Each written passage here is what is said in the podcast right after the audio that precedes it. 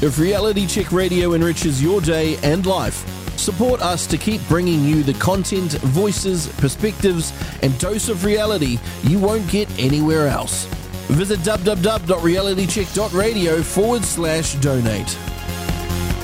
The New Zealand Television Awards were on last night, and a certain documentary um, was in the uh, the finals for a couple of categories, and a couple of uh, people from um, an organisation that featured quite prominently in that documentary join me now, and that's Claire Deeks and Alia Bland from Voices for Freedom. Good morning, both of you. Good morning. Good morning, Paul. Thanks for having us. You would have been glued to the the live feed of of, of the awards, right? As a form yeah. of torture. Someone has to do it. Because I was expecting in this crazy world that they would probably win. Yeah, mm. well, they they have won previously in a different awards. I think it was the Voyager Media Awards earlier on in the year, so it was kind of expected that they might win this one too. And and they did win a couple of um, awards there that they've posted on their social media for the best editing and director, I think it was. Oh, okay. All right. Toby Longbottom. Okay. But not the main award. But not the best documentary. No, they they missed out on that one. It's because it wasn't. yeah. But the mere fact that it was actually nominated, it's a sad indictment on New Zealand journalism. Well, you hmm. saw the meltdown from Andy Shaw of um, New Zealand on Air this week over the new coalition government. So that's kind of what we're dealing with. Okay, so um, I sort of ran it by me last night again, Fire and Fury, and I realized how prominently, um, particularly you, Claire, feature in in that documentary. So, what do we have to say about that right now? Yes, yeah, it's pretty hard to to look at it again and to listen to some bits. I couldn't stomach it all, but I I did go back and look at some of what we'd prepared um, in our uh, complaints to stuff and then what other people had put in. And I thought one place to start here could be to look at some statements that Paula Penfold had made prior to the this um, creating the so-called documentary. Uh, and I think it's highly relevant because one of the uh, principles that need to be upheld and that they subscribe to is not to be biased for accuracy and uh, accuracy, fairness, and balance. So this was just to, to set the scene of the person who was uh, the lead journalist uh, on this documentary so-called documentary. So I'll just read here from some statements she made um, and stuff on 7th of January, uh, prior, obviously, to the com- to the convoy and protest and what she subsequently created. I'm drawn to people, but this year I've been disgusted by the selfishness of some. I've began to see things that made me viscerally furious. I feel utter contempt to these people. In 2021, I became a misanthrope. And I like to look up the dictionary for this because to be a misanthrope is to have a hatred or contempt or mistrustful scorn for humankind. But she actually goes on to qualify it's not all humankind. It's a very targeted form of misanthropy aimed only at those whose self centeredness make them blind to the facts anti faxters, as a friend so nicely put it. And so, as this new year begins, and she was saying this in the beginning of 2022, I will imagine I will continue to direct my anger towards the misguided minority. So, quite simply, as she explains in some detail, she's become a hater of those who were pro medical freedom. She's actually disgusted by them. She talks about it making her stomach angry. And um, that she's going to continue to direct her anger towards this minority group. So, you know, there's no clearer example of predetermined bias. Yeah. oh dear. That doesn't age well, does it? Okay, that's just the beginning. What else have we got? Just going to read out what they have in terms of their own code of co- conduct here that for their um, under bias Journalists should take care not to allow bias or perception of bias in their reporting and in public comments, including on social media. Journalists should guard against bias based on so- societal structures or their personal background. Journalists should not write opinion articles except in cases which have been reviewed by editors and are not considered to pose a conflict or perception of bias. It's so it continues because those are all um, parts of what we put towards the formal complaint, first with Stuff. Um, and you know accuracy fairness balance. They're they're the key um, standards. It's the number one principle for the media council. Uh, so yeah we we had noted a few things. I don't even want to just just briefly mention them those examples of lack of accuracy. Mm. sure go. So part of our um, a complaint that we made in the first instance to Stuff, and then later on we had to complain to the Media Council, which is an, another story I'll get into in a minute, um, was this whole concept of no right of reply. Uh, so this the the whole point of a right of reply is a fundamental tenet of journalism, and people are meant to be afforded the reasonable right of reply before publication. And of course, we weren't contacted contacted at all by the team that was making the program. And so this is what they say in their own editorial code of practice and ethics. Any subject of a news story who is facing criticism or allegations must be afforded reasonable right of reply before publication. Journalists must make every reasonable effort to reach this, the subject of a story to extend them right of reply. This should not be construed as harassment. Reasonable right of reply means they must be given a fair summary of the allegations against them and adequate time to respond. The response time allowed will vary depending on the nature of the story and production requirements. So, as I said, we no one was approached for uh, right of reply, which we would have had a lot to say because they uh, were had terrible inaccuracies all the way through it. So there was actually after um, this film came out, uh, Paula Penfold went into a little bit of, you know, damage control because this was a criticism that was being leveled at them throughout, you know, all over the internet. And so she went on a a podcast called Big Hairy News, um, where she tried to defend this um, the choice to not give us a right of reply. So perhaps we can have a listen to that. Yeah, interesting. So you followed kind of journalistic principles and it's kind of literally what you're saying and and good advice from the experts sort of contrary to everything people are being accused of you sort of did the journalistic thing. Well yes but but the, and i can see why people have accused the the main screaming allegation thrown at us repeatedly is you didn't give them the right of reply. Mm. and you know ordinarily that's a really really fair allegation accusation to make because we didn't we didn't give them the right of reply intentionally. And we've written about this and we've written at length about our rationale for that. But if I can briefly summarize it. Sure. Um, there's a lot, you know, there are, uh, were a number of reasons. Uh, first of which, the documentary includes their own words. Like, do they want to reply to their own words? Because that's what's in there. These are their own words, they're in there. The same thing is, they've had, I don't know how many hundreds or thousands of hours of video and webinars and email. Their content is out there and it has been unchallenged largely. I mean, there's been incredible work done by many New Zealand journalists in this field, but we wanted to bring it to light in a different way, which was video. Mm-hmm. Um, so many hundreds and thousands of hours of their material. And so our rationale was that we wanted to bring the right of reply to what they'd already published. And the third thing, which is direct advice from that guidance that I've been talking about, is when you're reporting dangerous speech, and let's not mince words, this is dangerous speech that we were reporting, don't give the people who are making the dangerous speech a platform to repeat their dangerous speech, right? A platform equal to the danger that they've already disseminated.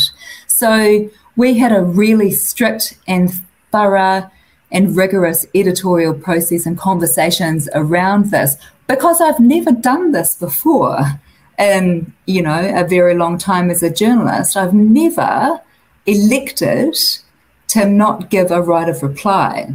Mm. We knew we'd be criticised, and of course, we have been roundly condemned for this by the people who we've criticised and their followers. Uh, but I stand by that editorial decision for the reasons that I've just set out. Okay, obviously it's the the hosts who are the the, the hairy part. Yeah, of, big hairy music or yeah, one yeah. chewy. Yeah. Yeah. All right. So that okay. So we've just heard that. All right.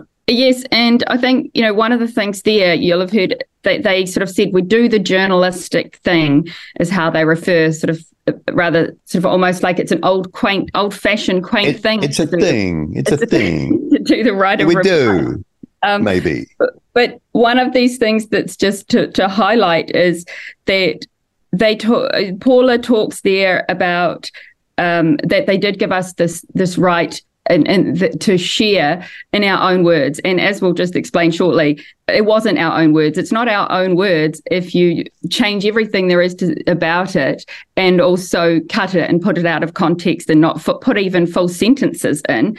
The other thing is that there's this assertion that there were hundreds of thousands of hours. So this was just a, a short documentary in reply when um, there was about 20 or 30 seconds of our webinars actually shown in this. Also, I checked the records. Um, Stuff claims 3.4 million Kiwis a month read their materials and that it's New Zealand's number one website. We're talking about in respect of one of these allegations, which this is the ungovernable word that they say is the key reason they created the entire documentary. That was the catalyst.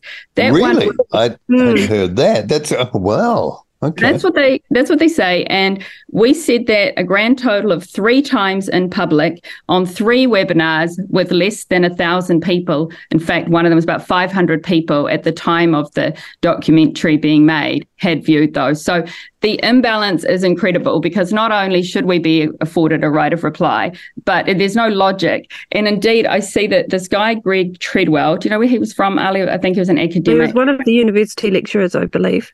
Yes, and and he said he as as he you know it, was correct in assuming there would be complaints. He said complainants are likely to ask the council to rule a piece of journalism cannot be accurate, fair, and balanced if it silences those who are the subject of its allegations. And then he says such a finding, despite any immediate logic to it, would be simply unthinkable. And he goes on to repeat the patter about it's just not appropriate when we're spreading such you know dangerous words um, that and and you know we cannot simply afford them to mention them again. And, and he's teaching people.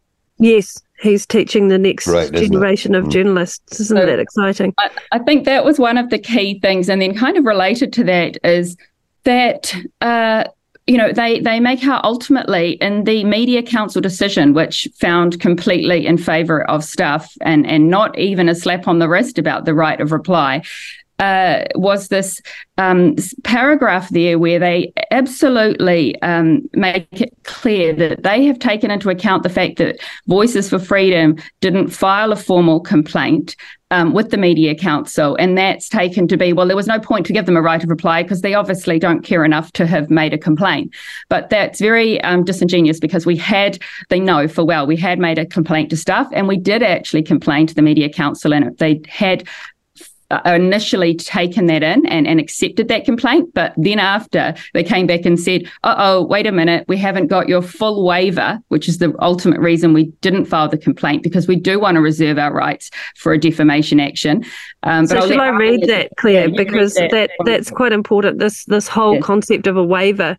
If you want to submit a any kind of complaint to the me- media council, you have to sign your life away, basically. So this is what it says.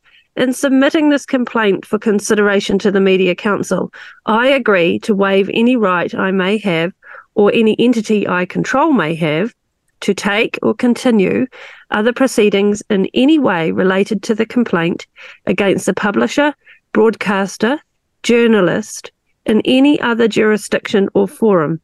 I or we also waive any right or I or we may have to take uh, uh, we may have to take proceedings against the Media Council in any jurisdiction or forum. So what they're saying is if you do this, you can't take anyone to court for defamation um, that's involved in any p- part along the process. And we did actually clarify this before we put in a complaint because I was so shocked when I saw it. I thought, are you kidding me?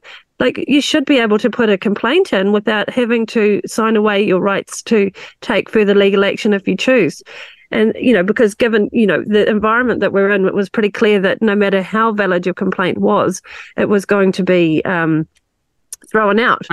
Had to get it across the line, yes. Which, which means I, if you'd signed that waiver, if it was thrown out that that would would have been it. Yes.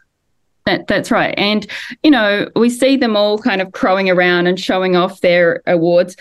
But um, I think they they were clearly worried, and perhaps they think that we've forgotten about this, but we, we haven't forgotten. We've simply been very busy, and we do retain a right to take legal action, and we are aware that that is something that um, you know very well might be done, and not just by us and by others too. Um, you know, one thing I just will quickly say is there's a Ursula Cheer, professor at University Canterbury's Faculty of Law said um, when comment asked to comment about the Media Council um, on their 50th anniversary and just talking generally, she said there will always be a level of cynicism and s- about self regulation, which is entirely understandable. She said the system could be improved by upholding more complaints and by adopting more serious sanctions. But she says that will be risky because the council relies on voluntary membership. And, you know, that goes on to say that the media, which did not like such changes, could simply abandon membership and cease being subject. So the council is in a bit of a bind here, is what she says. So you know, it, it's a toothless tiger or hence the waiver, uh, basically. Uh, yes. yes. And, um, it, it's it's like we were talking. It's the fox guarding the hen house. It, it's a crazy system, and then they crow about it and republish it every which way in the very publication that initially was responsible for it. It's it's a crazy circle. So. Um, yeah, I think this- probably we should add in here, if we can, if we go back to the um, premise of the whole thing, which was based on this whole ungovernable claim. They took the claim of us saying that we, they said that we wanted to make the country ungovernable, um, and and snipped off the end of the quote from some of the web, the, one of the webinars that we had done, so that they removed the context of the quote to make it sound scary and all you know dark, and um, that we had we're wanting to you know create some kind of disharmony in the country. That's not the case at all. Um, we were wanting people to become uh, more self sustaining so that they could never have their life dangled over them um, in order to take a an experimental medical product in the future. And so here, uh, uh perhaps we can play the little snip from actually from Fire and Fury that leads that in and then we can follow that with what was actually said on the um, on the webinar that they have edited down so cleverly, and that's why they have a um, an editing uh, award from last night. They were very good at editing, um, it would seem. Uh, to remove that context, which I think if that had been left in there, then all of the media circus that followed this film, where it became Chinese whispers, and every time somebody new uh, reported on that story, it became bigger and, and more kind of scary monster.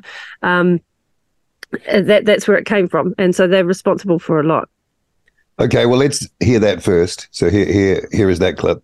Voices for Freedom now has three times the followers on Telegram than it ever had on Facebook and over 100,000 members, issuing them a rallying call that sounds like a direct threat to democracy. Make the country ungovernable. New Zealand to strengthen resilience, to start really looking at what it takes to become ungovernable. And that way is that when the government says jump, we don't need to.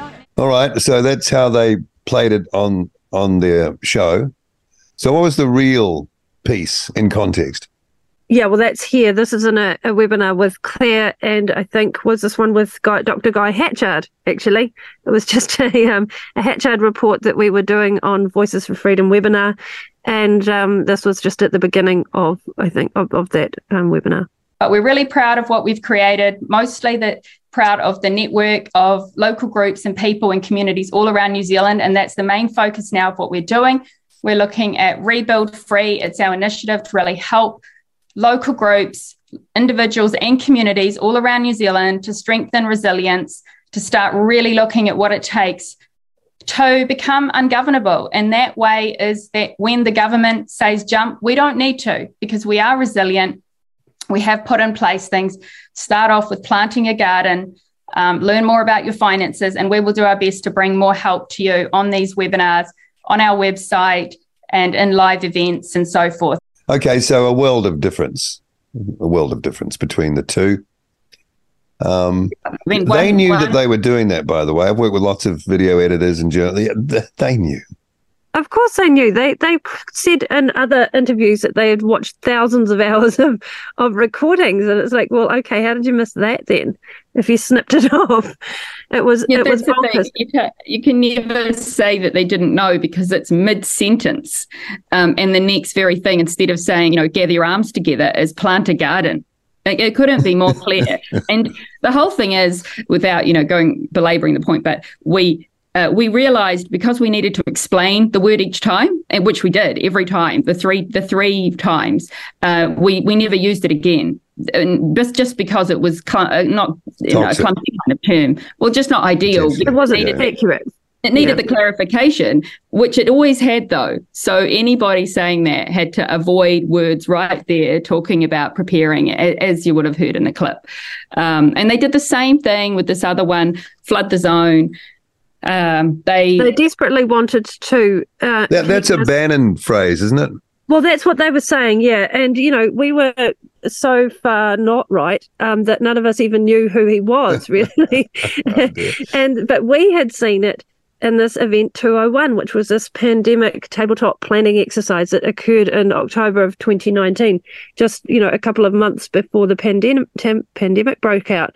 And the people in there within this training exercise had used the term flood the zone because that's what they were wanting to do with information um, in the media to uh, educate inverted commas the the yeah. masses um, to get them to comply with whatever their directives were. So they'd used this term "flood the zone." When we used it, it was a we were thumbing our nose to them because we thought it was ridiculous. It was tongue in cheek. Right. Uh, that's yeah. how we were using it. Yeah, and um, the thing about all this is.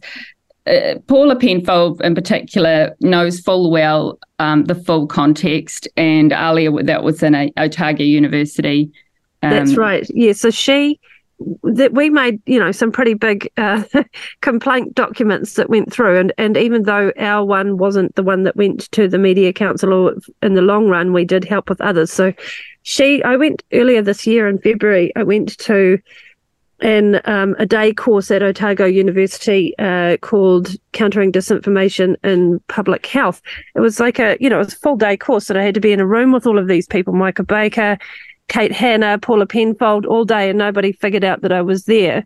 um, but within that time, um, she admitted that she had personally spent all of this time working on a response to the complaints, and and she made a point of saying that to the audience that was there. And then she went on after that to repeat the same lies that that we had this whole ungovernable thing and this whole flood the zone thing. So despite she'd seen our responses to them, she saw the the um the clips of the audio or the, the videos where that where we had drawn those, you know, we had taken things from, and she still continues to parrot the nonsense uh, that that we were to do with Bannon and that we wanted to make the country ungovernable. It's it is quite sickening. And um, I know that we don't have too much time left, but it's just one of the things to say is there was an acknowledgement by Paula and again in, a, in the podcast that there is a whole story to be told about the vaccine injury, which was all wrapped up in the whole premise of the protest and the mandates, but sort of skipped over to make it sound like the only objective was some kind of violent uprising. And so, if you do have uh, time, we might hear that. Uh, but I think it just really uh, epitomizes all that is wrong with journalism these days. So here, here, here is that clip right now. The story is not the story that she would have wanted to be told, um, because the story that she wanted to be told and that and that Valerie wanted to be told was the story of vaccine injuries or mm-hmm. um, doctors being silenced or scientists being shut down. That's the story that they wanted to be told. Um, but I can't tell that story. I mean, you know, it, there is a story to be told at some mm. point in the future about our pandemic response and what we got wrong and Yep. what we got right because we have got things wrong. There's a story to be told, but the story to be told now is not that story because we don't have the answers yet. We will in time, but we don't have them yet. And the story to be told right now is how dangerous their incitement over their concerns has become. she she even acknowledges that and yet made her own decisions as to what was newsworthy or what should be shown to the public at what time. The question is, though, is that what she and her team believes, or is it follow the money? I would say from being in that room um, at that day course that it's it's more than money. I would think that it's got a lot to do with the adoration of their peers. They Okay. are almost um, goddess like, you know, they're Yeah. worshipped, and you could see that in the room. They they can do no wrong. These Right. these people. Having Mm. said that as well, um, we know there's hundreds of thousands of dollars have gone to stuff and stuff circuit in particular, and I think it was over three hundred thousand was of of taxpayer money into this funding this. Um, Well, that was a bad deal. yeah, um, yeah. I, I guess they had to pay for the royalty use of all the horror music and effects. yeah. Do we have anything more to say about that? Well, just that you know these guys they're they're making their own bed, right? You know they're, they're they're so untrustworthy that it's not it's no wonder the public are turning away from mainstream media if this is the way that they behave. Claire, any last words? Last words. Any last words? Well, I, I just I find it just unbelievable that fellow New Zealanders will act like this to to others. I saw, you know, it's at the bottom of all the stuff, um, all their uh, articles. They say it's for the community. They're there. They're with you. Um, you can rely on them for accuracy, fairness, balance, and you know you absolutely cannot. And it's just a disgrace the state of journalism these days. So yeah, that's all that I'd like to say. Thanks, Paul. Thank you for tuning in to RCR, Reality Check Radio. If you like what you're listening to or dislike what you're listening to, either way, we want to hear from you. Get in touch with us now.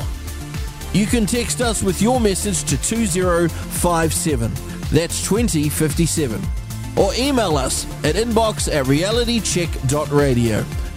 We would love to hear from you, so connect with us today.